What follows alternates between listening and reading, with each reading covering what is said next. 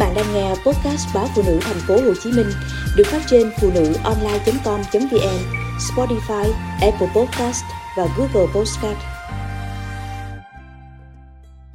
Ai lên măng đen nhớ ăn gà nướng. Tây Nguyên luôn quyến rũ bước chân du khách bằng thứ nguyên đăng của đại ngàn. Không gian thình thang trắng ngợp, màu xanh của núi rừng làm nền cho những con đường đất đỏ. Xuôi quốc lộ 24 từ Gia Lai ngược lên điểm đến ngã ba biên giới được mệnh danh là góc rừng mà một con gà gáy, ba nước cùng thức giấc. Tôi dừng chân ở nơi được cho là đẹp nhất Con Tum. Nơi đây có bảy núi, ba thác, làm say lòng người. Những biệt thự nằm sát quốc lộ, phù vẽ mỹ miều trên nền rừng xanh. Trong đó, không ít nơi đã bỏ hoang sau dịch Covid-19, đang dần được đầu tư trở lại. Hoa cỏ hai bên đường nở rộ như đua với bạc ngàn hoa cà phê trắng muốt. Nhưng có lẽ điều lôi cuốn tôi nhất là món gà nướng biển hiệu hàng ăn dọc hai bên phố trước lối rẽ về các khu nghỉ dưỡng ở Măng Đen hầu như có chung nội dung gà nướng, cơm lam. Khứu giác tôi bị kích thích bởi mùi thơm rất riêng, giống đấy mà khác đấy của món gà nướng trên than hoa thông thường. Gà ở đây roi roi, da mỏng, chứ không như gà ở miền núi phía Bắc. Cũng có thể do chúng chạy nhảy trên các sườn đồi, dốc núi, dưới cái lạnh ổn định và áp suất cao nguyên. Hay bà con canh thu hoạch vào đúng lúc chúng đạt độ cho thịt ngon nhất. Mà món gà nướng măng đen dường như nức tiếng từ lâu, hít hà mùi thơm ngào ngạt từ bếp nhà hàng, ngắm những con gà đều tăm tắp, được xiên que, nướng chậm rãi trên lò khay, than củi.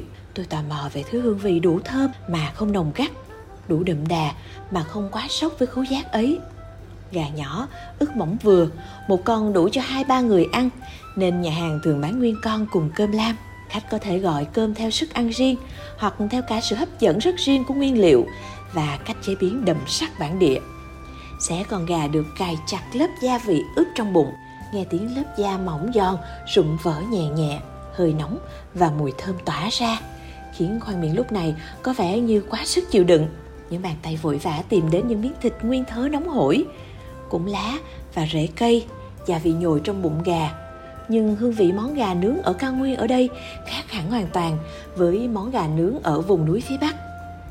Bụi lá rừng xanh đen điểm vài sợi rễ của loại cây hương liệu nào đó. Lớp da gà khô ráo giòn rụm nhưng lớp thịt lại mềm ấm đậm đà dài chắc. Chén nước chấm sền sệt dọn bên cạnh đĩa rau thơm dưa leo ăn kèm nồng thật lạ lại nói về nước chấm. Ban đầu tôi cứ tưởng đó là thứ muối ớt xanh xay nhuyễn, giống như xui, thường dùng kèm hải sản. Thế nhưng khi nếm món chấm đó, một hỗn hợp có vị chua ngọt, mặn dịu, hơi nhớt, mùi hương quyện trong miếng thịt, khiến tôi nhận ra thứ hương đó, màu xanh đó, là của lá é, chứ không phải của ớt xanh. Những nhà nếm những thớ thịt, thơm ngon mềm dài dài cùng miếng cơm lam dẻo quánh, thơm nức, chấm muối mè vị giác và khứu giác lúc này như bùng nổ. Tôi đem thắc mắc hỏi chủ quán rằng sao hương vị cơm lam ở đây khác thế? Bèo béo, ngậy ngậy, như có sữa dừa mà lại thơm dịu ngang ngát như có lá dứa. Hai thứ mùi vị đó quyện trong cái dẻo của nếp nương, khiến miếng cơm ăn hoài không ngán, mà lại na ná món bánh trái nào đó trong ký ức tuổi thơ. Chủ quán cười sảng khoái gật đầu, rồi gọi cô bé nhân viên tặng thêm cho bàn tôi hai thành cơm nữa. Chị nói tôi là vị khách khá đặc biệt bởi nếm lần đầu mà nhận ra chỉ có bỏ chút thủ thuật để khách nhớ nhà hàng. Bản thân nếp nương ở đây đã dẻo mềm và có độ béo.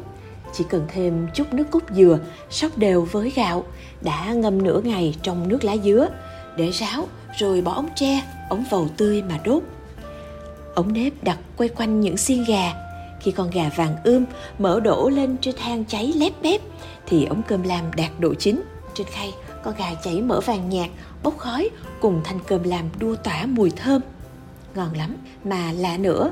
Rất đáng để thưởng thức món gà nướng cơm lam giữa không gian luôn lành lạnh và ngắm những triền đồi thoai thoải đầy thông xanh ngắt. Ai đi qua măng đen, nhớ thưởng thức, hẳn sẽ không thể nào quên.